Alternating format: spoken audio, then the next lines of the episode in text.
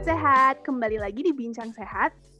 Kali ini kita kedatangan tamu-tamu istimewa nih, ada Kamanik sebagai Ketua BMI 2019 dan Kak Permata sebagai mahasiswa S2 di Duke University dan juga Kak Natasha dan ketiga uh, tamu-tamu spesial hari ini uh, representatif dari uh, Fakultas Kesehatan Masyarakat UI. Uh, Oke, okay. halo semuanya.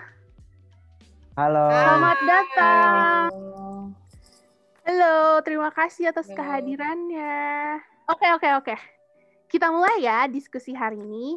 Um, pertanyaan pertama, kita semua pengen tahu um, aspek dan tahapan apa saja sih yang terlibat dalam pembentukan kebijakan publik di bidang kesehatan. Jadi karena waktu aku kuliah tuh aku bidang epid, jadi mungkin aku uh, apa namanya uh, lebih banyak belajar tentang um, apa ya, how do you actually kayak membuat besaran masalah gitu ya. Bukan besaran masalah sih. Jadi mungkin aku uh, from what I know uh, setahu aku kalau misalnya yang paling pertama itu of course adalah harus um, ada apa ya identifikasi masalah itu sendiri kan. Karena kayak misalnya um, COVID gitu ya. Mm-hmm. tapi kan sebenarnya masalahnya itu apa ya kayak uh, problem statementnya kan bukan cuman oh ya ada pandemi COVID gitu, tapi kan pasti sebenarnya ada masalah-masalah tertentu yang uh, terkandung di dalamnya kan. Misalnya apakah itu masalah di identification atau misalnya masalah di testing atau masalah di isolation gitu-gitu kan. Nah, kalau misalnya di EPID kita belajar bahwa um, ini kan khusus di bidang kesehatan ya, terutama misalnya untuk masalah penyakit. Yang pasti kayak kita um, pertama-tama harus um, memastikan definisi operasionalnya dulu dari si uh, penyakitnya ini. Karena kan kalau misalnya kita flashback ke awal-awal pandemi ya, kayak how do we define the disease itself gitu kan. Soalnya ya kalau makin ke sini semua orang udah tahu, tapi kan at the beginning kayak itu masih sesuatu yang rancu kan. Jadi yang jelas pertama itu harus benar-benar didefinisikan um, sebenarnya masalahnya itu apa, baik dari segi kayak definisi operasional ini sangat teknis ya sorry. Kayak dari definisi penyakitnya itu sendiri dan juga um, apa sih masalahnya yang sebenarnya lagi coba uh, di tackle dengan kebijakan yang mau dibuat gitu loh. Kayak gitu. Nah um, kadang juga bisa ngelihat dari segi root cause-nya. Misalnya kayak kita mungkin bisa bilang oh ya penularan covid itu tinggi. Nah itu kan bisa digali lagi kan ke ke akar masalahnya sebenarnya apakah itu uh, terletak di mana sih sebenarnya yang menyebabkan penularannya itu tinggi, misal kayak gitu. Jadi I would say the first uh, langkah pertama untuk uh, apa ya sebelum membuat kebijakan itu yang pasti adalah untuk uh, me, apa ya memastikan masalahnya misalnya istilahnya adalah problem identification atau misalnya problem analysisnya itu sebenarnya adanya di mana. Nah, baru dari situ um, dibuat kebijakannya dengan memperhatikan berbagai hal, kayak misalnya um, resources yang ada, kondisi kondisi saat ini kayak gimana, terus tujuannya itu apa, resources yang ada dan juga hambatan-hambatan yang ada along the way.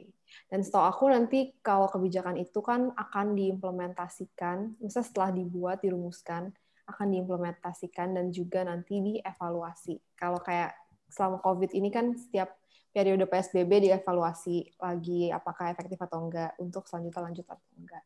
Itu sih setahu aku. Sometimes sebagian masalah tuh sebenarnya bukan the actual problem, kayak bukan masalahnya, tapi efek dari dari sesuatu ya nggak sih? Kayak misalkan contohnya kayak penularan COVID itu sangat tinggi di Indonesia. Mungkin itu bisa jadi efeknya dan root problemnya adalah ya memang Indonesia tuh kurang sigap dan kontrol programnya selama ini memang kurang siap aja gitu. Jadi kayak benar-benar harus identifikasi masalahnya itu benar-benar harus di apa ya diprioritaskan ya nggak sih? Hmm. Karena kalau misalnya mungkin mau nyambung sama Natasha, it's really true when we talk about the public policy. Pertama kita harus know what the problems, and then we identify what the root cause of the problems tetapi kalau misalnya kita melihat bagaimana sih kebijakan publik di Indonesia, kita pun harus tahu sistem negara kita seperti apa. We talk uh, particularly for Indonesia ya. Um, contohnya kayak sekarang saat saat misalnya ada um, penyakit, pastikan kalau misalnya dari segi public health kita akan lihat uh, data berdasarkan burden of disease kayak 10 top uh, cause of death di Indonesia tuh apa aja. Itu pertama mungkin sebagai orang kesehatan masyarakat untuk melihat prioritas uh, suatu penyakit atau misalnya isu masalah dari situ. Atau misalnya uh, bagaimana kalau misalnya dari segi epid gitu ya, dari segi epidemiologi kita lihat insidensnya sebesar apa, prevalensinya seperti apa. Mungkin kayak sedi uh, sedikit dijelaskan incidence itu adalah kasus baru, jadi berapa banyak kasus baru yang ada di Indonesia. Biasanya kasus baru ini tinggi di penyakit-penyakit menular yang penularannya atau uh, perkembangan penyakitnya sangat cepat. Sementara kalau misalnya prevalensi itu adalah uh, kasus dalam jangka waktu tertentu yang terakumulasi dari waktu ke waktu. Nah, biasanya angka prevalence ini tinggi pada penyakit-penyakit tidak menular. Misalnya salah satu contoh yang tinggi adalah diabetes di Indonesia. Dan kalau misalnya penyakit penular tentu sekarang lagi hits banget COVID atau misalnya tuberkulosis di Indonesia. Pertama dari situ. Tetapi pada kenyataannya uh, based on my knowledge, walaupun uh, Kementerian Kesehatan atau misalnya kayak burden of disease matrix yang udah dibuat sama lembaga-lembaga internasional itu menyatakan beberapa penyakit yang cukup uh, signifikan di Indonesia karena mereka punya particular uh, data based on the Ministry of Health. Tiap country itu seperti apa tapi penyakit-penyakit itu belum tentu menjadi prioritas dari pemerintah kesehatan itu sendiri gitu kan. Karena isu di negara itu banyak bukan cuma kesehatan Nah, bagaimana sih sampai um, isu itu bisa masuk menjadi kebijakan publik? Mungkin nanti Manik bisa cerita lebih panjang, tapi itu prosesnya panjang banget dan tidak mudah dan sangat kompleks gitu kan. Um, kalau misalnya aku, mungkin aku lagi fokus di bidang tuberkulosis. Uh, for example, how tuberculosis uh, regulation implement in Indonesia gitu. Sampai sekarang undang-undangnya itu adalah tata laksana 2016. Tapi banyak dari undang-undang uh, undang-undang kesehatan, oh enggak, itu bukan undang-undang kesehatan, itu peraturan kementerian. Jadi kalau misalnya kita ngomong tentang, uh, sorry ya, kalau misalnya kita ngomong tentang kebijakan kesehatan di Indonesia, kita pun harus aware uh, tingkatannya mulai dari perda, jadi memang hanya mengatur dari tingkat kabupaten, terus perda provinsi, peraturan presiden, PP, uh, Perpu, atau undang-undang, uh, TAP MPR sampai undang-undang uh, 45 dan masing-masing kebijakan itu punya tingkat kekuatannya masing-masing. Nah, di undang-undang uh, bukan undang peraturan terkait dengan tuberkulosis itu sekarang paling tinggi levelnya hanya di Kementerian Kesehatan. Padahal uh, tuberkulosis itu sudah menjadi program nasional dalam arti anggaran di tuberkulosis itu bukan di APBN atau APBD tapi oh, bukan di APBD tapi udah di APBN dan ada regulasinya khusus gitu kan. Tetapi yang kekuatannya hanya di Kementerian Kesehatan yang berarti dia tidak bisa force uh, suatu daerah untuk melaksanakan itu. Mereka cuma bisa kayak highly recommendation suatu daerah. Nah, sekarang sedang didesak uh, sebenarnya udah dari kayak dua tahun lalu untuk dibuat peraturan presidennya terkait dengan implementasi uh, pelaksanaan kegiatan pelayanan tuberkulosis. Tapi itu pun udah nunda dua tahun. Sekarang tuh tahun ini ketunda gara-gara lagi prioritas COVID. Tapi rencananya pun dengan beberapa advokasi uh, bagaimana um, presiden akhirnya bersepakat untuk mengeluarkan si peraturan presiden ini karena kekuatannya akan sangat beda hanya dengan peraturan menteri. Mungkin mungkin akan yang sangat menarik adalah terkait ntar Manik cerita mungkin bisa cerita terkait dengan undang-undang pertembakawan gitu kan. Bagaimana saat membuat undang-undang ini bukan hanya kita lihat dari sisi kesehatan dan bagaimana impact terhadap kesehatan, tapi bagaimana undang-undang ini bisa impact kepada industri, ekonomi, dan juga mungkin sosial budaya uh, yang ada di Indonesia. Mungkin itu sih dari aku. Oke. Okay. Ini aku langsung jawab uh, nambahin aja ya, Yos. Boleh ya? Boleh, boleh. Ya, nambahin tadi uh, di Nata sama Tata itu kan tadi fokus banget di masalah ya. Jelas ya, karena background mereka di EPIT yang memang uh, fokusnya pada penelitian uh, untuk nyari nyari sumber permasalahan ya kan ya. Dan ini yang juga harus kita sama-sama ketahui bahwa masalah dalam kebijakan publik itu juga ada identifying-nya. Apakah itu masuk ke dalam masalah publik atau masalahnya sebenarnya masalah individual. Itu harus dipisah kayak ada orang kena influenza sama orang kena COVID, beda kan ya penanganannya. Kebijakannya pun beda. Artinya apa? Kita melihat ya mana yang punya dampak eksternalitasnya begitu besar. Maka kemudian masuklah ke dalam tahapan lanjutan yaitu uh, pengumpulan data, pengolahan data gitu. Data yang kemudian dikumpulkan di sini lebih kepada uh, tadi gitu ya. Masalah ini itu mengakibatkannya apa aja, dampaknya apa aja, kemudian uh, akan punya irisan dengan sektor-sektor mana lagi gitu. Nanti setelah itu baru masuklah dia ke perumusan permasalahan serta rekomendasi kebijakan. Nah ini, jadi kalau dari gue, gue sendiri backgroundnya kan administrasi kebijakan kesehatan ya, hmm. tapi kalau di pekerjaan sekarang itu fokusnya sebenarnya lebih ke advokat. Jadi hmm. fokus mengadvokasikan gitu, karena kalau kebijakan publik pasti lebih dekatnya sebenarnya sama government ya, karena hmm. ini kan publik ya, pasti automatically gitu kebijakan publik ini yang paling besar uh, kuasanya otoritasnya adalah pemerintah itu sendiri gitu. Sementara kalau misalnya uh, eh, NGO segala macam, ya mereka termasuk aktor dari kebijakan, tapi uh, power untuk menentukannya itu pasti sekali lagi ada di pemerintah gitu. Nah, di bagian rekomendasi ini pengumpulan permasalahan sama uh, ya tadi pembuatan penyusunan rekomendasi kebijakan gitu ya. Inilah ruangnya buat masyarakat berpartisipasi sebenarnya.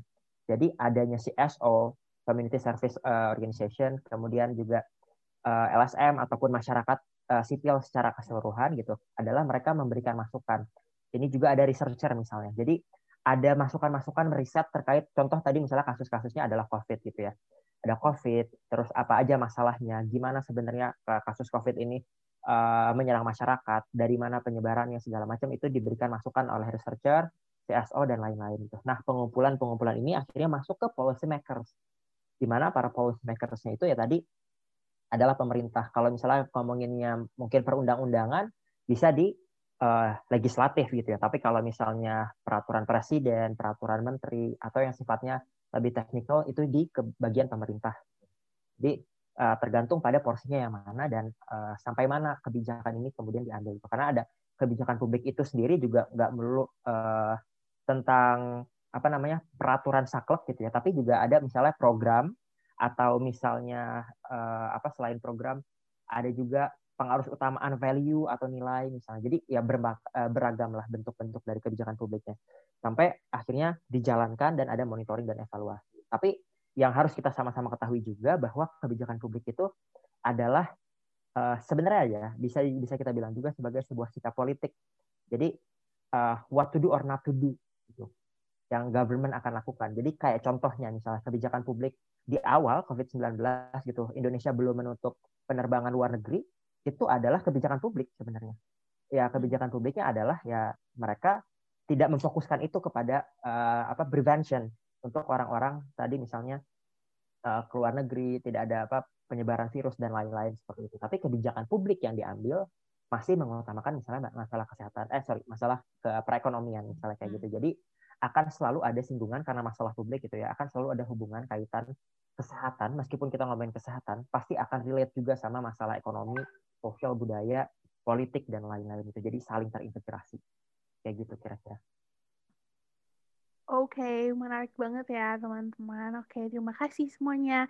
Uh, kita tadi udah ngomongin aspek dan tahapan-tahapan dalam pemrosesan uh, sebuah kebijakan publik. Nah, menurut kalian nih, ciri-ciri apa aja sih yang menunjukkan bahwa sebuah suatu kebijakan publik dalam sektor kesehatan itu baik?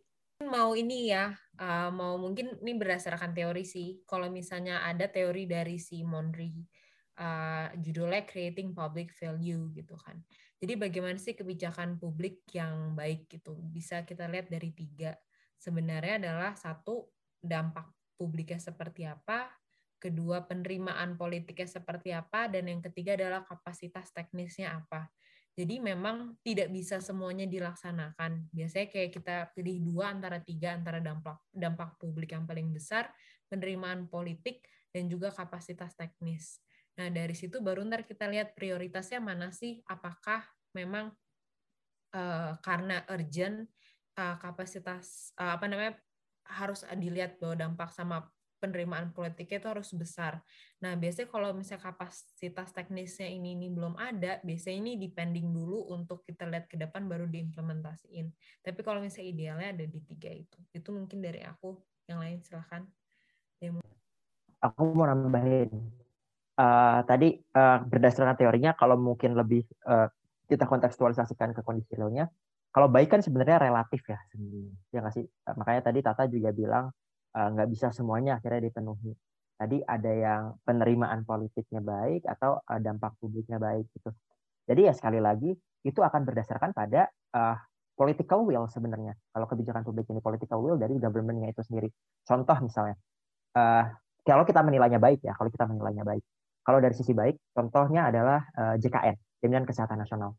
Impact-nya kan sangat besar sebenarnya ya. Tapi waktu pertama kali dikeluarkan, JKN itu sebenarnya udah salah hitung, udah salah hitung uh, perhitungan secara aktuarianya itu udah salah kalau misalnya dia pasti bakalan defisit gitu. Tapi tetap dilaksanakan. Kenapa tetap dilaksanakan? Ya kalau misalnya kita bicara politik lagi, waktu itu dekat sama pemilu. Jadi tetap dilaksanakan pun juga karena supaya mendapat support dan penerimaan publik politik yang baik gitu dengan harganya yang preminya waktu itu masih sangat kecil sekali meskipun secara aktuaria itu pasti akan defisit kayak gitu. Jadi tetap dilaksanakan dan tetap dilakukan. Dan uh, kalau misalnya kita lihat impact-nya, impact-nya pun sebenarnya bagus juga sih ya dari uh, eh, JKN yang akhirnya uh, mengurangi lah setidaknya mengurangi orang-orang uh, yang kemudian datang ke rumah sakit dan uh, mereka harus berobat karena penyakit katastrofik jadi jatuh miskin gitu tapi punya punya uh, apa namanya pengaman sosial itu sendiri atau si asuransinya ini kayak gitu jadi kalau baik itu akan sangat relatif apalagi kalau kita ngomonginnya kebijakan publik tapi lain hal kalau kita bilang ini benar atau salah gitu ya kalau misalnya kebijakan publik ini kita coba arahkan pada contohnya misalnya yaitu menyelamatkan nyawa manusia gitu. kita kita akan bisa menilai ini dengan uh, objektif ketika kita lihat kebijakannya ini kebijakan publik yang diambil oleh negara ini gitu kita kuantifikasikan dengan contoh misalnya. Di mana sih uh, kebijakan publik penanganan COVID-19 di Indonesia gitu. Uh, kalau kita lihat saat ini gitu korbannya banyak banget gitu. Jumlah tapi kalau misalnya kita coba nilai dan evaluasi lagi kebijakan publiknya ternyata korbannya korban meninggal korban nyawanya banyak juga adalah karena testingnya itu tidak dilakukan secara masif dan masih di bawah standar WHO tracingnya pun juga masih di bawah standar WHO jadi ada standar objektif yang bisa kita bandingkan untuk menilai itu. Apakah benar di kebijakan ini seharusnya diambil atau tidak gitu. Nah, itu menurutku yang lebih objektif untuk menilainya gitu. Tapi sekali lagi kebijakan publik itu juga adalah sebuah political uh, will dari si pemerintahnya itu gitu. Ke arah mana dia akan membawa kebijakan publik ini menjadi uh, political will dia atau kebijakan politik dia kayak intinya sebuah kebijakan publik uh, kesehatan itu yang efektif, yang efektif belum tentu uh, dapat restu dari seluruh pihak ya sih. Jadi kayak belum tentu itu baik buat warga, uh, belum tentu semua uh, warga Indonesia setuju dengan itu. Oke, okay, good job. Boleh, boleh, boleh. Let's go. Okay, jadi ini kayak dikit aja sih. Jadi hmm, mungkin aku um, apa namanya tadi udah dibahas sama Tata dan Manik dari segi teori maupun dari segi uh, background kebijakan itu sendiri. Nah, kalau misal aku sih um, aku punya pengalaman kerja, jadi um, ini kayak ini very much based on my experience ya. Jadi maksudnya kayak um, aku sempat kerja di, aku sempat magang di puskesmas dan aku sempat um, kerja di NGO bidang um, kesehatan reproduksi gitu. Dan dari situ aku bisa ngelihat bahwa sebenarnya um, benar kata Manik sih kebijakan yang baik itu tuh relatif banget kalau misalnya ngomongin baik atau nggak baik gitu kan. Karena um, baik menurut satu pihak belum tentu baik menurut pihak lain gitu kan. Karena aku waktu itu kerja um, tentang ini ya kayak hak kesehatan reproduksi kan kalian juga tahu lah pasti sekarang lagi apa namanya perbincangannya sangat ini ya maksudnya pro dan kontranya bahkan tentang edukasi uh, edukasi tentang kesehatan apa namanya kayak comprehensive sexual education aja tuh menjadi masalah gitu. Padahal ini kan bidangnya edukasi gitu ya untuk kita mungkin orang kesehatan pasti bukan pasti sih, misalnya kayak kita memandangi itu kan suatu bentuk edukasi, tapi pihak lain bisa mengartikan yang lain gitu. Jadi emang benar-benar highly subjektif banget. Um, sebenarnya satu hal yang aku notice dari uh, apa namanya dari pengalaman aku adalah kayak kadang kebijakan yang menurut aku baik dan efektif itu yang uh, yang sejalan dari atas sampai bawah. Yang kayak tadi Tata bilang bahwa kebijakan itu kan berlevel-level ya. Ada dari level pusat yang punya power tertinggi sampai yang terendah. Nah terkadang uh, kan negara ini besar banget dan kompleks banget ya. Terkadang tuh ada yang nggak sinkron di tengah jalan gitu. Jadi misalnya undang-undangnya bilang apa, terus nanti uh, apa namanya di peraturan menterinya atau di peraturan apa yang lebih rendah itu bilangnya hal yang lain gitu loh. Jadi kayak um, salah satu apa ya banyak sih sebenarnya contohnya hal kayak gitu yang nggak sinkron. Nah kadang kita sebagai orang yang di lapangan itu jadi kadang kayak bingung kan. Kadang suka ada kebingungan kayak yang mana ya yang mau diikutin gitu.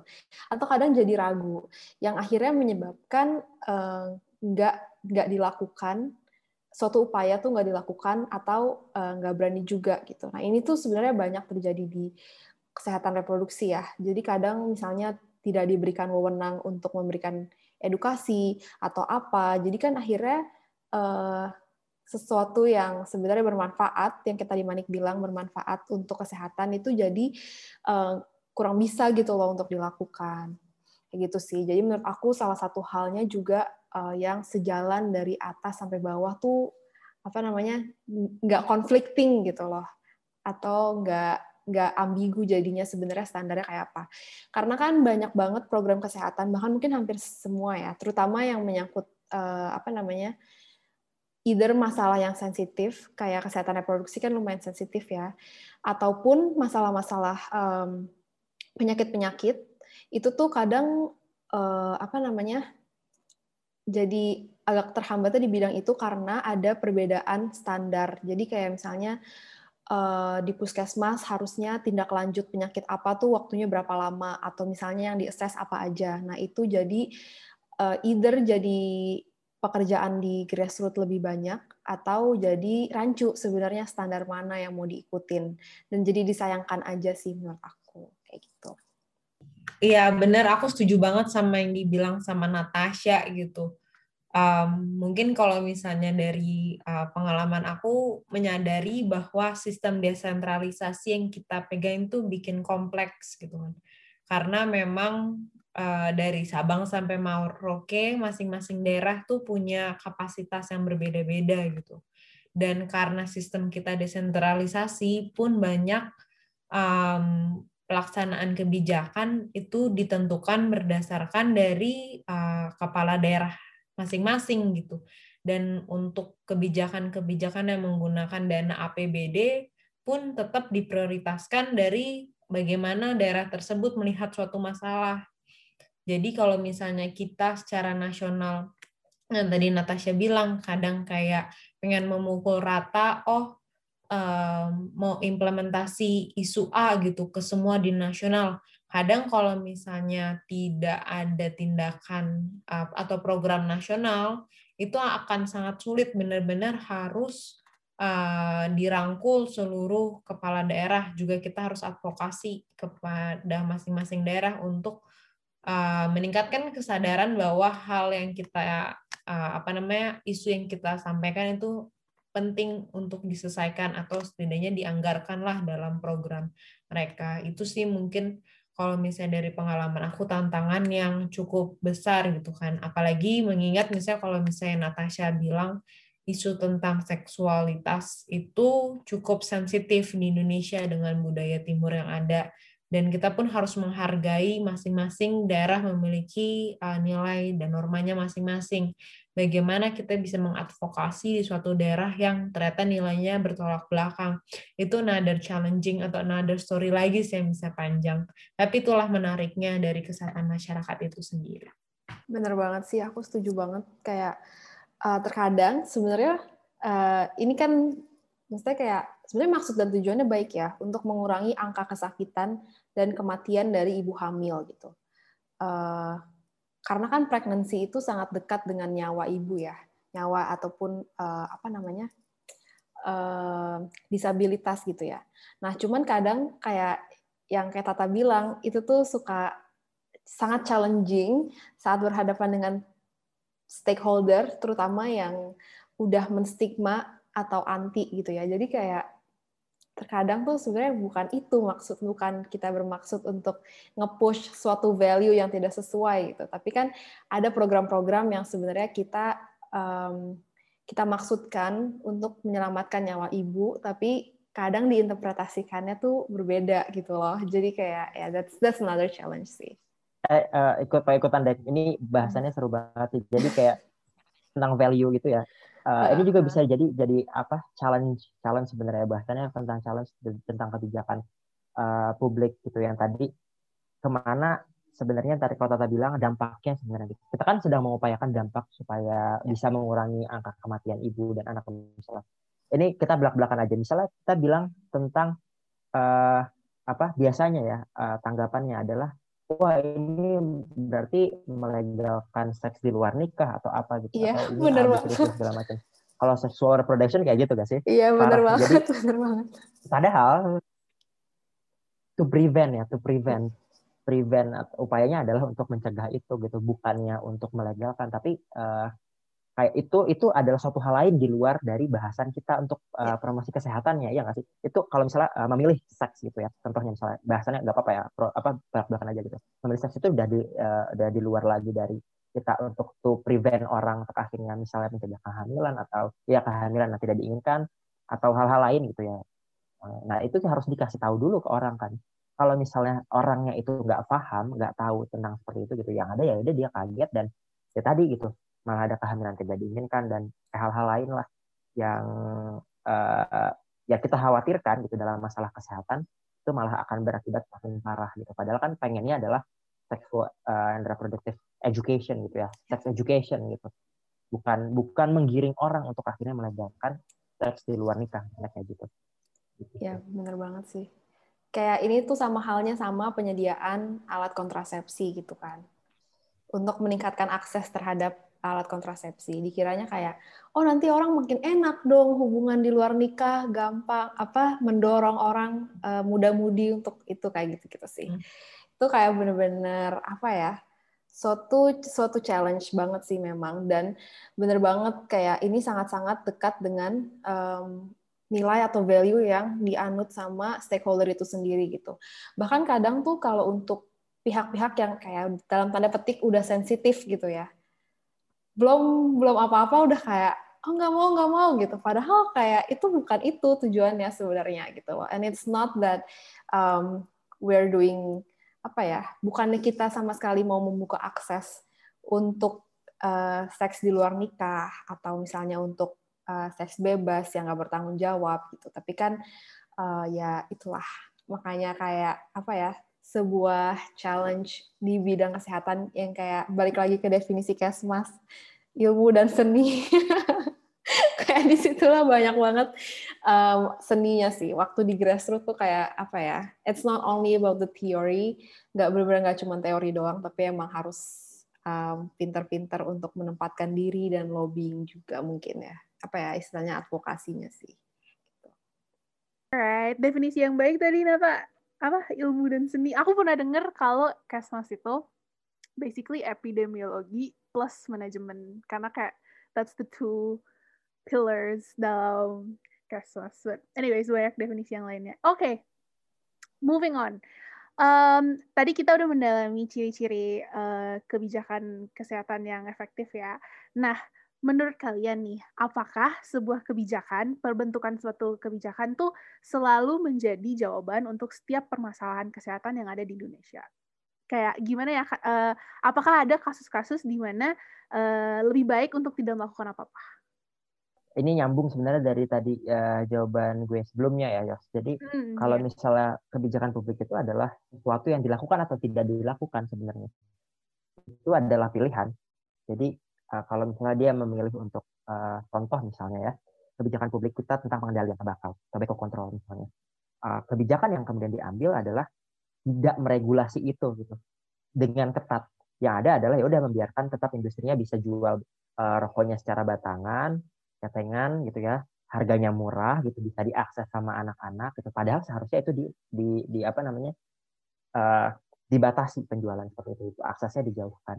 Artinya kebijakan itu uh, melekat juga tentang tadi politik dan lain-lain. Jadi uh, apakah semuanya diselesaikan dengan kebijakan gitu? Kalau kita bicara konteks kebijakan yang adalah sebuah regulasi yang tertulis dalam sebuah dokumen gitu nggak juga sebenarnya. Nggak harus uh, seperti itu juga gitu. Karena ada upaya-upaya lain misalnya adalah uh, upaya penggerakan masyarakat uh, grassroots-nya misalnya atau per perbaikan kapasitas uh, government-nya misalnya karena dokumennya ya sudah ada tinggal bagaimana implementasi kebijakannya dan uh, dukungan publiknya gitu tapi kalau kita bicara kebijakannya as a whole gitu ya sebagai kebijakan yang lebih luas lagi gitu, semuanya pasti akan uh, saling bertautan itu akan saling berhubungan gitu karena ya tadi uh, kalau kita bicara konteksnya uh, contoh permasalahan ya kayak gitu apa yang kemudian dilakukan pemerintah Indonesia akhirnya nggak melakukan apa pun untuk pengetatan siapa namanya si pengendalian tembakau ini. Oke, secara uh, ekonomi makro yang singkat tapi ya gitu, kita melihat bahwa uh, penerimaan cukai rokok kepada uh, apa namanya negara-negara gitu ya di penerimaan negara itu sangat tinggi dari cukai rokok. Tapi masalahnya kalau misalnya kita mau melihat lagi itu lebih dalam, sebenarnya kerugian yang diakibatkan oleh uh, penyakit akibat risiko dari merokok itu jauh lebih besar. Artinya ini adalah tentang bagaimana kita mengambil posisi sih. Bagaimana pemerintah itu juga mengambil posisi dan meng, uh, menggunakan pilihan kebijakan itu yang mengharus utamakan apa gitu. Kalau mereka menggunakan paradigma sehat, mengharus utamakan kesehatan, maka yang seharusnya dilakukan adalah tidak membiarkan uh, rokok itu bisa diakses oleh masyarakat prasejahtera sama anak-anak muda. Tapi ya mereka membuat kebijakan untuk akhirnya uh, harga rokoknya makin mahal, Eh, nggak uh, dijual lagi batangan gitu ya dan itu kan dibiarin aja sama pemerintah. Masih masih masih biasa-biasa aja gitu kan. Ya, uh, kalau misalnya kita lakukan itu gitu ya kita bisa barangkali kita bisa menurunkan prevalensi perokok anak. Karena FYI prevalensi perokok anak Indonesia itu terus naik. Dan sekarang ini angkanya udah di uh, sekitar 7,2 gitu ya. Eh uh, 9,1 bahkan ya. 7,2 itu adalah di tahun 2014 itu target RPJMN dari tahun 2014 tahun 2019 adalah menurunkan prevalensi perokok anak dari 7,2 persen jadi 5,4 persen. Tapi kebijakan publik yang diambil oleh pemerintah pada saat itu nggak ada batasan uh, apa namanya rokok bisa beli batangan, uh, eh, harus dibeli bungkus itu harga rokoknya murah, iklan rokoknya ada di mana-mana, lo bisa lihat semuanya gitu ya bahkan ada di iklan. Akibatnya apa? Rokok anak naik drastis. Bukannya turun sesuai target RPJMN gitu ya, tapi naik di tahun 2018 itu adalah 9,2 persen. Terus apa target RPJMN di tahun 2020 hingga di tahun 2024? Tadinya kan tahun 2014 sampai tahun 2019 itu nurun sampai 5,4 persen ya. Ya ini yang bikin uh, cukup miris juga adalah kayak mungkin mereka udah nggak udah nggak optimis lagi gitu sama pengendaliannya. Mereka turunin targetnya itu jadi cuma 8,7 persen. Jadi yang tadi dari 9,2 itu turun jadi uh, eh sorry 9,1 persen jadi jadi 8,7 jadi cuman nurunin 0,4 persen. Selama lima tahun nurunin prevalensi perokok anak cuman 0,4 persen. Itu kan juga uh, balik balik lagi gitu itu pilihannya. Kebijakan publik yang diambil seperti itu. Berarti ada ada hal-hal lain yang mungkin ingin dilakukan untuk uh, entah itu misalnya mendorong ke ekonomi tapi juga ke kesehatan segala macam. Tapi kalau gue sendiri sih ya, kita belajar ekonomi kesehatan misalnya. Sebenarnya ekonomi dan kesehatan bukanlah dua hal yang bisa eh, dua hal yang berbeda gitu, tapi berjalan beriringan, berjalan beriringan. Let's say kita bilang aja uh, tadi misalnya uh, kita ngomongin ngomong hitung-hitungannya adalah masalah prevalensi perokok anak sama masalah uh, penerimaan negara dari cukai rokok. Kalau kita lebih uh, ini lagi lebih menggalinya lagi gitu. Tadi apa namanya defisit yang diterima negara itu jauh lebih besar. Ada hitung-hitungan dari Pak Suwarta Kosen dan uh, Profesor Hasbullah Tabrani gitu ya. Mereka menghitung kerugian yang diterima negara berdasarkan dari uh, dalinya gitu ya atau total tahun produktif gitu ya atau uh, ditambah juga uh, biaya perawatan rawat inap, perawat uh, jalan yang harus diterima oleh para uh, apa namanya pasien yang menderita penyakit karena rokok gitu ya. Di tahun 2015 pendapatan dari cukai rokok itu adalah 126 triliun. Tapi di tahun yang sama, kerugian akibat tadi berdasarkan hitungan tadi gitu ya, total tahun produktif, uh, terus juga masalah biaya perawatan dan uang belanja yang yang dibelikan oleh masyarakat adalah 500 triliun lebih hampir 600 triliun. Artinya lima kali lipat lebih besar kerugian yang diberikan negara daripada pendapatannya. Tapi ya kebijakan publiknya mengarah ke sana gitu, yaitu penerimaan ekonomi yang jangka pendek. Padahal kalau kita lebih panjang lagi ngomonginnya ke kesehatan publik, yaitu bisa diupayakan, eh, bisa kita kurangi dengan cara apa ya banyak. Salah satu di antaranya adalah penggunaan cukai misalnya eh, dari kebijakan fiskalnya atau kebijakan non fiskalnya mencegah promosi dan sponsorship dari rokok dan lain-lain. Kayak gitu sih. Jadi ya balik lagi kebijakan publik adalah political will dari pemerintah. Mau nambahin dari yang apa Manik udah sampein, aku setuju banget sih sama Manik bahwa kebijakan publik itu adalah political will bagaimana negara melihat dan memprioritaskan satu masalah isu tersebut gitu kan. Tapi kalau misalnya pertanyaan adalah apakah kebijakan publik itu adalah jawaban untuk setiap permasalahan dan isu kesehatan di Indonesia, kebijakan publik adalah salah satu jawaban, tapi tidak satu-satunya. Kalau misalnya kita lihat bagaimana sih menyelesaikan masalah Indonesia, sebenarnya layer itu banyak. Pertama itu adalah didasari oleh awareness, atau misalnya kesadaran.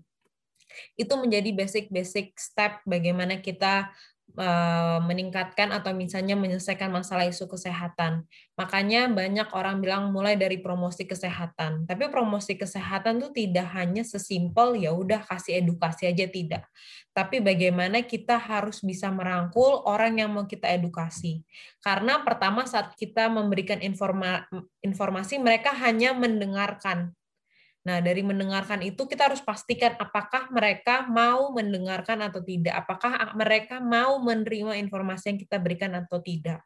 Nah, dari situ baru ntar kita lihat apakah ada penolakan atau tidak. Kalau misalnya ada penolakan, ada masalah baru lagi yang harus kita address. Nah, selain awareness, kita juga bisa melakukan pemberdayaan.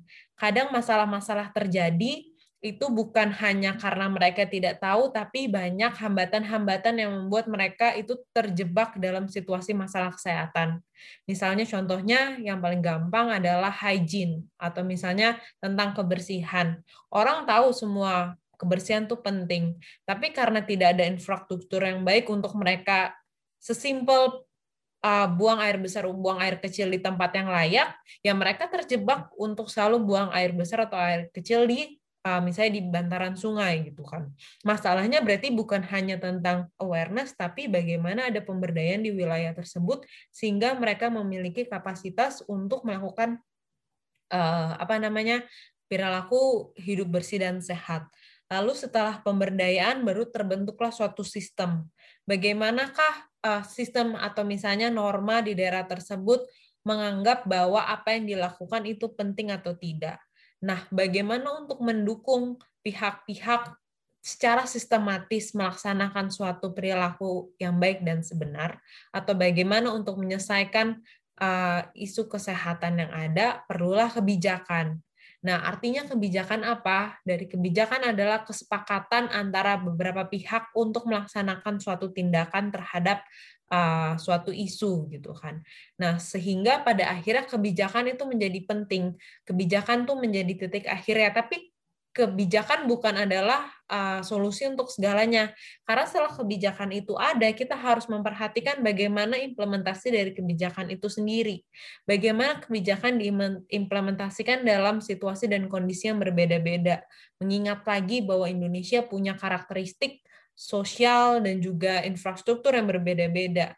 Perlunya adalah monitoring dan evaluasi. Perlunya adalah follow up lagi hambatan apa aja, terus adanya uh, apa namanya pelibatan masyarakat dalam implementasi kebijakan tersebut. Belum lagi kita lihat bagaimana nanti government-nya dan leadership-nya dalam implementasi karena uh, misalnya kementerian yang berbeda, ada kebijakan yang baru lagi, terus habis itu turnover, belum lagi masalah korupsi dan lain-lain itu bisa panjang. Tapi apakah kebijakan salah satu uh, satu-satunya jawaban tidak banyak ah, intervensi-intervensi yang bisa dilakukan. Tapi apakah kebijakan itu penting untuk menyelesaikan isu kesehatan? Ya, kebijakan itu adalah salah satu uh, faktor penting untuk menyelesaikan isu kesehatan. Next question. Um, jadi kalian kan dari tadi uh, menyinggung bahwa uh, kebijakan publik itu sangat berhubungan dengan segi politik dan ekonomi. Uh, kita juga itu udah cukup insightful. Cuman kita pengen tahu nih gimana uh, bagaimana sistem teknologi itu uh, berhubungan dengan kebijakan kesehatan. Uh, kalau menurut gue sangat-sangat berhubungan ya teknologinya. Apa nih kita mau bahasnya dari teknologi dari mana dulu? paling sederhana misalnya contohnya adalah pengumpulan data gitu itu kan juga uh, based on teknologi ya kita bisa lihat ya misalnya kekurangan Indonesia dalam pelaporan data dengan teknologi itu di daerah sama di pusat aja bisa beda gitu.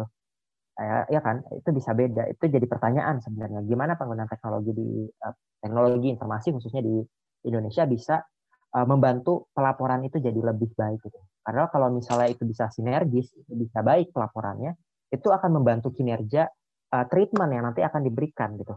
Itu juga akan membantu policy makers untuk bisa uh, menganalisis datanya jauh lebih mudah.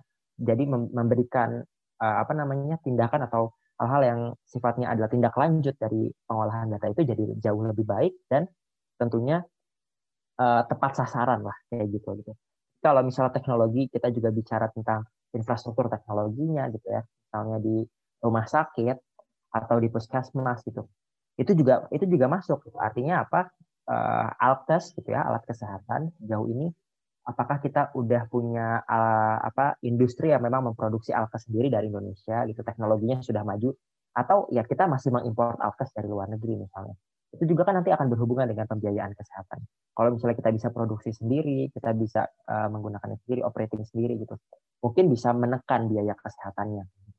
Jadi teknologi pun sangat-sangat uh, relevan dengan kesehatan gitu ya. Jadi akan akan sangat masuk, akan selalu selalu masuk itu entah itu dari pelaporan datanya, entah itu dari uh, apa namanya teknologi di rumah sakitnya untuk misalnya memberikan pelayanan kesehatan, lab uh, apa labnya misalnya atau teknologi vaksin misalnya saat ini gitu ya. Itu kan paling kerasa tuh.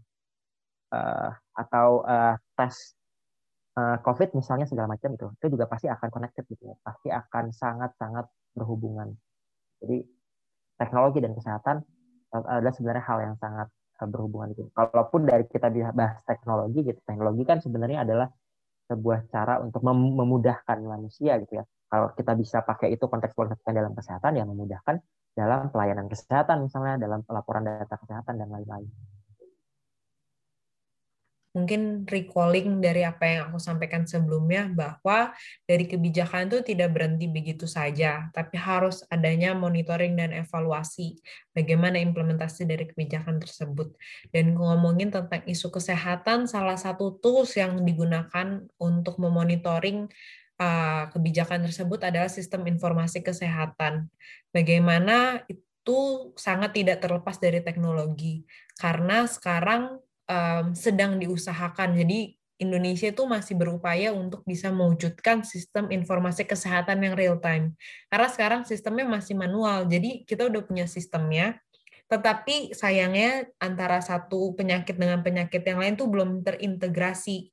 Jadi masih harus dikumpulkan secara manual dan di di, di apa namanya di grassrootsnya atau misalnya di layanan kesehatan masyarakat, di layanan kesehatan baik dari tingkat pertama puskesmas atau klinik sampai akhirnya masuk ke jenjang-jenjang Kementerian Kesehatan itu dari Fasiankesnya itu masih ditulis manual untuk tuberkulosis sendiri semua ada 16 form itu ditulis pakai tangan satu-satu. Misalnya kayak ke komunitas pun masih satu-satu pakai tangan gitu.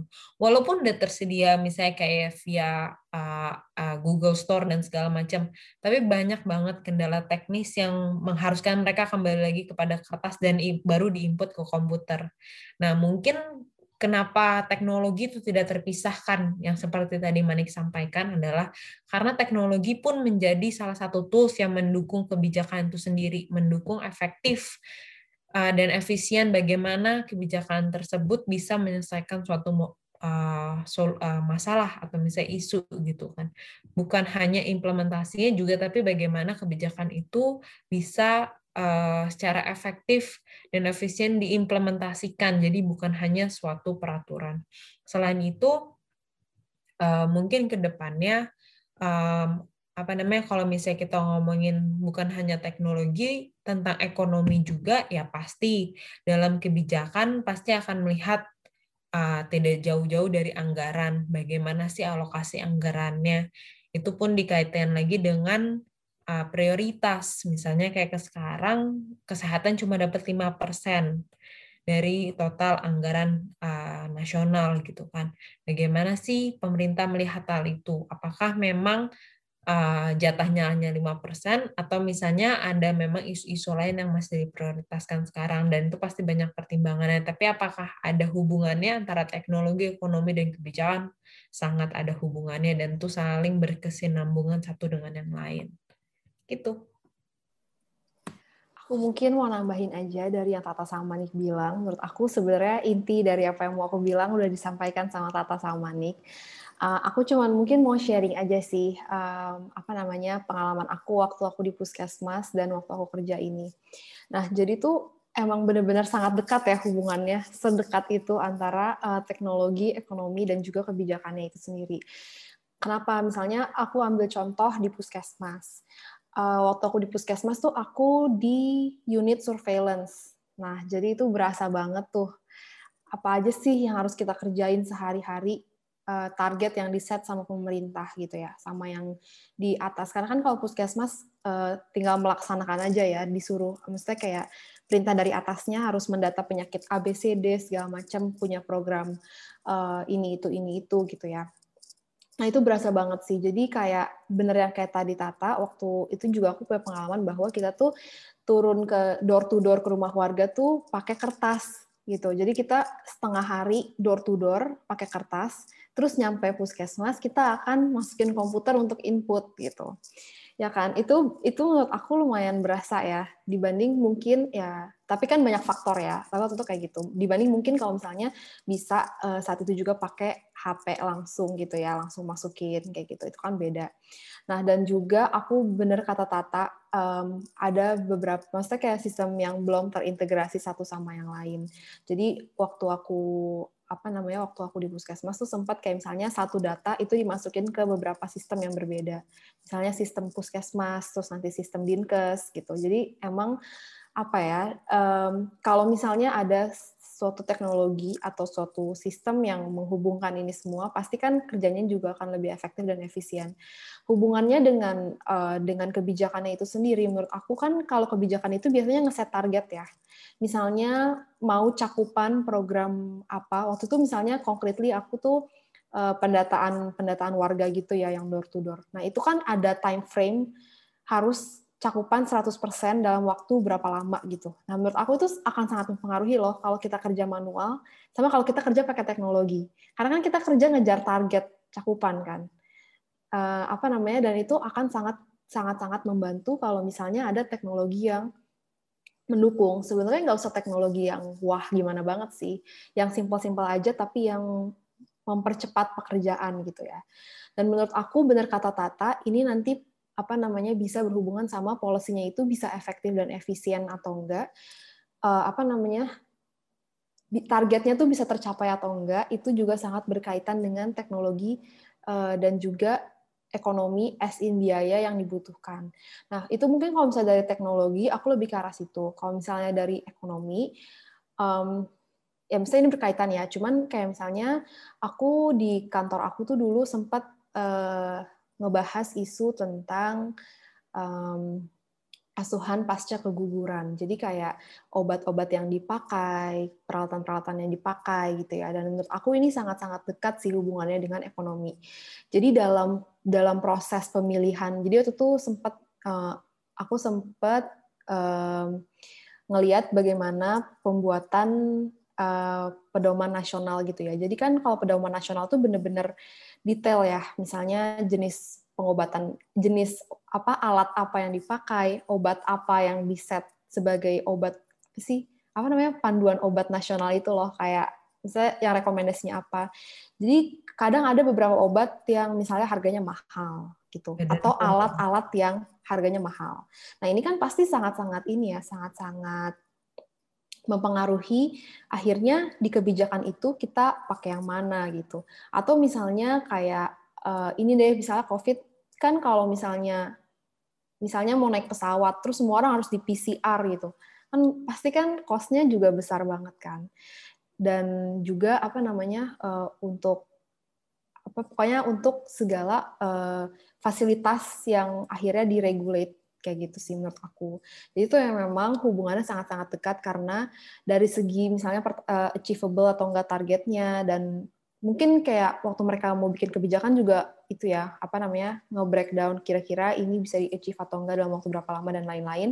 Dan juga dari segi ini sih penggunaan resources yang ada gitu. Karena kan pasti eh, kira-kira juga dan benar juga kalau misalnya kadang di Jakarta sama di daerah aja suka beda gitu itu sih kalau misalnya dari pengalaman aku jadi untuk teman-teman nih yang kira-kira ingin uh, terjun ke bidang uh, kebijakan publik di sektor kesehatan public health policy kira-kira skill set apa aja sih yang kita butuhkan atau kita asah gitu supaya kita uh, bisa lebih baik lagi dalam bidang tersebut.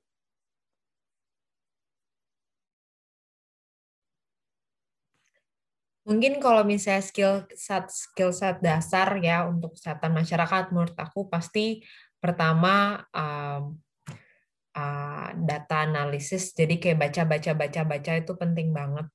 Terus habis itu bagaimana kita mengelola punya uh, ilmu skill set critical thinking, bagaimana dari data-data yang kita kumpulkan tidak langsung kita serap, tapi bagaimana kita kelola dulu sehingga kita tahu mana yang istilahnya menjadi uh, atau connecting the dot between uh, informasi satu ke informasi yang lain. Terus yang kedua, menurut aku yang menjadi penting adalah manajemen. Bagaimana kita sebagai kesehatan masyarakat, khususnya apalagi lihat di tingkat kebijakan bukan hanya melihat di satu stakeholder, tapi kita harus lihat bagaimana dampaknya terhadap uh, halayak umum, bagaimana impactnya terhadap publik gitu kan. Beda sama dokter yang mungkin kita lihat dia sakit terus sembuh, that's it. Tapi kalau misalnya kesehatan masyarakat kita harus pikirin bukan hanya satu orang yang sembuh, tapi berapa banyak sih dari kebijakan tersebut yang bisa kita sembuhkan? Berapa sih cost yang bisa kita keluarkan untuk bisa menyembuhkan berapa orang? Apakah ini cost efektif atau tidak? Yang terakhir, menurut uh, aku pribadi adalah negosiasi. Karena dalam uh, tingkat kebijakan publik sendiri, pasti masing-masing kita bawa isu kita masing-masing kan uh, misalnya kayak Manik di tembakau, Natasha di bidang reproduksi, aku di bidang TBC. Pasti kalau kita tanya apakah isu kita penting atau enggak, kita bertiga kan bilang isu kita penting gitu kan.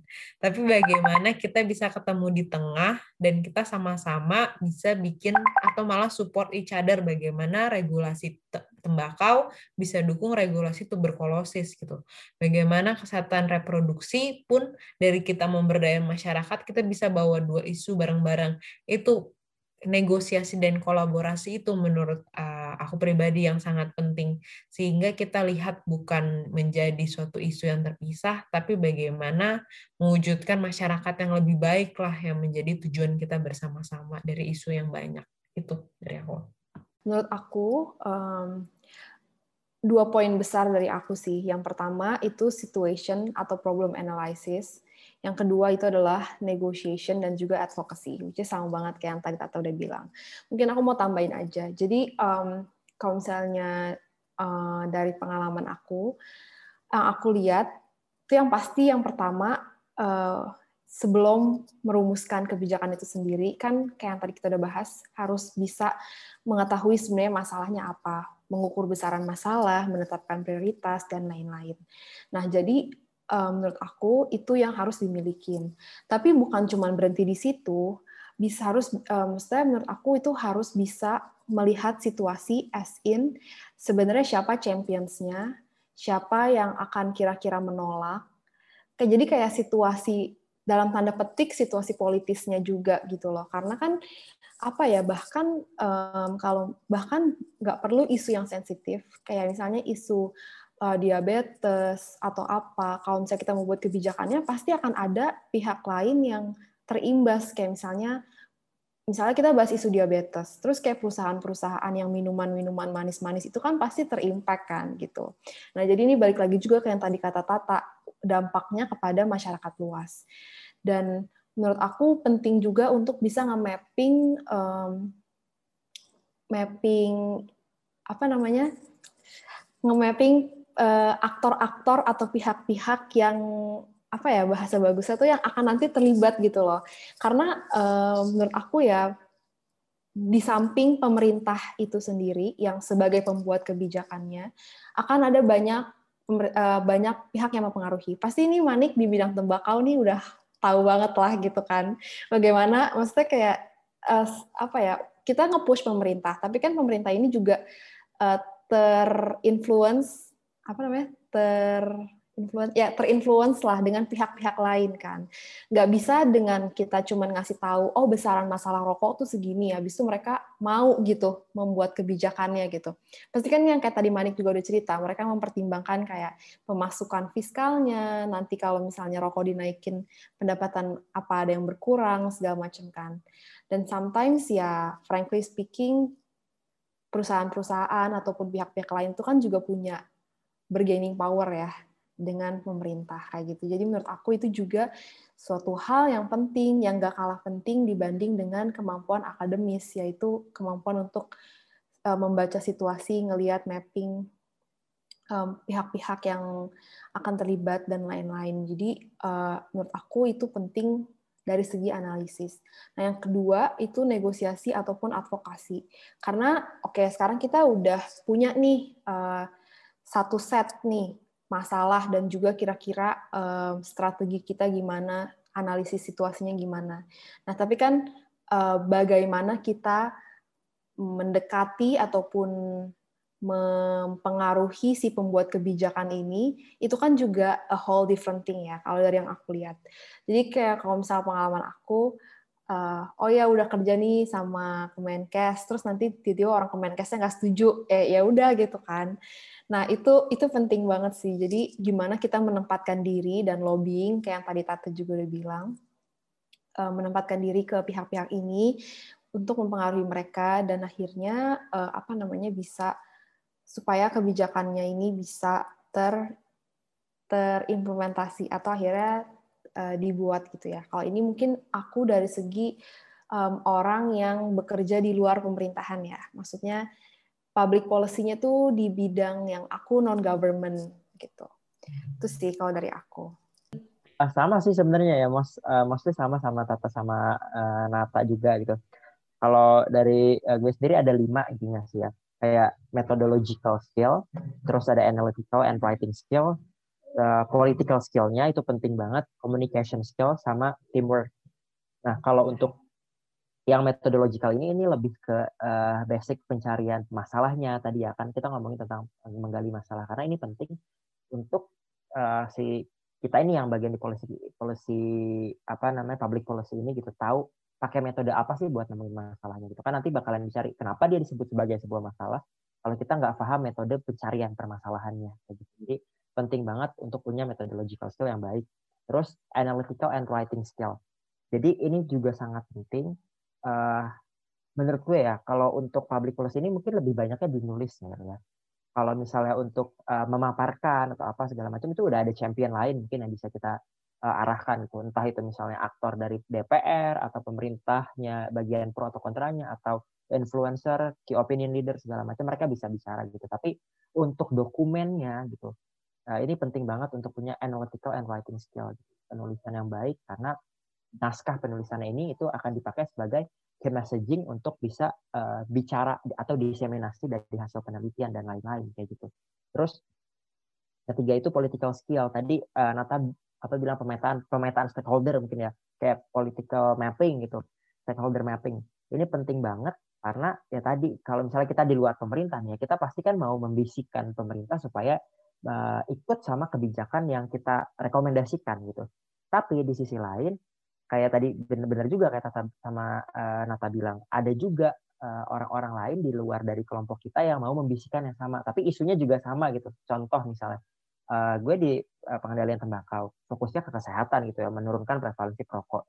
Tapi kalau misalnya uh, apa ada yang di bagian kebijakan publik tapi utamanya adalah untuk menaikkan pendapatan negara, ya mereka akan ngomong bahwa uh, cukai akan mematikan uh, industri rokok apa segala macam gitu ya. Jadi bisa kita bilang ya dari industri gitu akan juga membisik uh, membisik itu gitu. Makanya kita perlu political mapping untuk paham kira-kira di bagian government yang mana nih yang pro sama kita gitu. Kementerian Kesehatan misalnya Bappenas, uh, Kemenko PMK, tapi misalnya ada yang kontra sama kita. Kementerian Perindustrian, Kementerian Perdagangan, Kementerian Pertanian misalnya kayak gitu. Jadi kita tahu key messaging apa yang akan kita sampaikan ke masing-masing stakeholder tadi gitu. Itu di pemerintahnya, di grassroots-nya itu juga penting untuk ada political mapping-nya gitu kayak ada kelompok masyarakat kan kelompok masyarakat Indonesia tuh based on solidarity ya. Jadi kayak ada contoh misalnya uh, kelompok masyarakat muslimnya sendiri meskipun mayoritas muslim gitu, itu masih kebagi lagi gitu. Ada yang dari NU, ada yang dari Muhammadiyah misalnya kayak. Jadi beda-beda juga gitu. Dan itu kita harus mengetahui bagaimana uh, apa namanya perspektif mereka gitu. Nah, itu penting banget untuk punya kemampuan political skill gitu. Dari mapping sampai dengan uh, lobbying politik ke masing-masing kelompok. Gitu. Terus yang communication, kalau communication ini juga pentingnya adalah dalam uh, menyampaikan gitu ya, menyampaikan key message gitu karena nggak mudah gitu punya communication skill ini. Kita udah paham tulisannya, misalnya kita udah paham uh, seperti apa researchnya gitu. Tapi menyampaikan ke publik itu beda lagi ceritanya gitu. Susah banget buat bilang kalau misalnya angka prevalensi perokok anak itu naik gitu apaan tuh prevalensi gitu. Masalahnya yang tahu prevalensi kata-kata prevalensi ya anak epid atau anak-anak eh, kesehatan gitu. Orang di luar kesehatan tahu apa enggak prevalensi gitu. Intinya yang mereka tahu adalah anak-anak makin banyak yang rokok cuy gitu. Nah, itu kan butuh kemampuan komunikasi yang baik juga ke grassroots maupun ke stakeholder stakeholdernya gitu. Sama teamwork sih. Ini penting juga karena ya tadi ini kita tuh kerjanya uh, apa ya kolektif gitu nggak bisa sendirian harus harus kerja sama yang lain Contoh, misalnya uh, gue di isu pengendalian tembakau. Uh, fokus gue mungkin di pengendalian tembakau, tapi gue nggak akan bisa sendirian. Kayak misalnya, uh, gue akan bilang juga kalau misalnya TB itu gitu akan uh, kondisi orang yang merokok itu akan memperparah kondisi TB. Berarti kan uh, kita harus kerjasama juga sama orang TB. Atau di sexual reproduction gitu di di, di Nathan misalnya. Ya karena masalah rokok gitu itu akan berimpact pada masalah kesehatan reproduksi. Gitu. Nah, nanti kesehatan reproduksinya akan uh, berhubungan juga dengan kesehatan maternal, uh, ibu dan anak dan lain-lain. Jadi kayak uh, kita bisa saling support satu sama lain dengan kekuatan teamwork di internal kitanya maupun teamwork lintas uh, organisasi atau lintas apa namanya perspektif uh, background edukasi atau pendidikan kita gitu. Nggak cuma di kesehatan tapi yang lintas jurusan lain kayak gitu sih. Setuju banget sih sama Mani, kayak aku nambahin sedikit aja. Jadi kayak um, kadang bahkan kalau misalnya yang kayak tadi Manik bilang kan, uh, misalnya oh ya mau nge-approach pemerintah apa, terus nanti kan ada yang kontranya gitu kan. Nah bahkan tuh kadang misalnya kayak kita udah tahu nih, kita dari non-government ya. Misalnya kayak oke okay, untuk nge-approach stakeholder A, kita tuh udah nggak akan dengerin punya, misalnya istilahnya gitu. Terus berarti siapa sih yang mereka dengerin gitu Nah, itu kan kayak lebih ini lagi ya, lebih kompleks lagi ya. Misalnya kayak oh, stakeholder A ini ngedengerin si BCD. Nah, terus misalnya ya udah kita mencoba nge-approach dari BCD ini gitu kan. Atau kayak gimana. Dan soal key messaging itu bener banget sih. Bahkan kadang beda stakeholder itu kita harus beda bahan, misalnya bahan yang kita kasih ke mereka tuh harus beda lagi gitu kan. Karena either dari segi pembahasan yang terlalu akademis ataupun dari segi um, gimana cara kita nge-wrap informasinya supaya mereka nangkep gitu ya. Itu aku ngerasain banget sih uh, apa namanya waktu mengerjakan karena kemarin proyek aku diseminasi hasil riset kan untuk advokasi. Jadi kayak berasa banget sih. Bahkan stakeholder yang berbeda tuh kita kadang bikin bahan yang berbeda. Dan untuk ke publik juga karena kan kadang misalnya yang kayak Manik bilang, oh prevalensi rokok tinggi, tapi kan orang nggak nggak akan paham gitu ya. Dan kadang uh, apa ya? Jadi kayak ini salah satu um, manajer aku di kantor bilang bahwa um, terkadang advokasi itu bukan berarti kita nakut-nakutin dengan besaran masalah yang kita punya gitu loh. Sometimes it works, but sometimes it doesn't work. Jadi maksudnya adalah kayak uh, advokasi itu bukan cuma menakut-nakuti dengan besaran masalah yang ada, tapi lebih ke bagaimana sih sebenarnya kita juga bikin mereka tuh sadar dengan urgensi yang ada gitu loh. Jadi itu adalah challenge lain dari bagaimana kita nge-package lagi nih uh, yang kayak Manik bilang communication skill, nge-package lagi apa materi yang kita punya agar menjadi bahan yang bisa efektif untuk advokasi kayak gitu.